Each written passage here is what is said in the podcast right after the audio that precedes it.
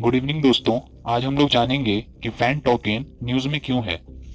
तो recently Lionel Messi signing on fee at Paris Saint Germain include some of the French clubs cryptocurrency called fan tokens in the latest big name endorsement of a new digital assets अब जानते हैं कि fan tokens है क्या। What are the fan tokens fan tokens are a type of N F T mean non fungibles token which is digital only assets The fan tokens are digital assets that represent the ownership of a voting right and give you access to earn unique club specific rewards and experiences. Basically, the fan token are volatile assets and their value can drastically change overnight, similar to Bitcoin and other digital currencies.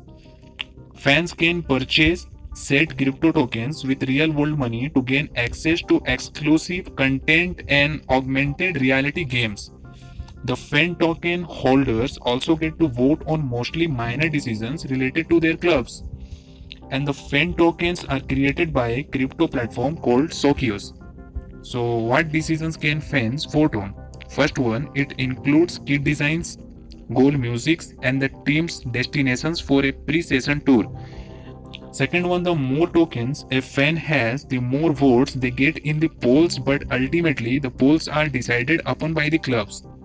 Fan tokens aren't about transactions, but they are about ownership as a utility.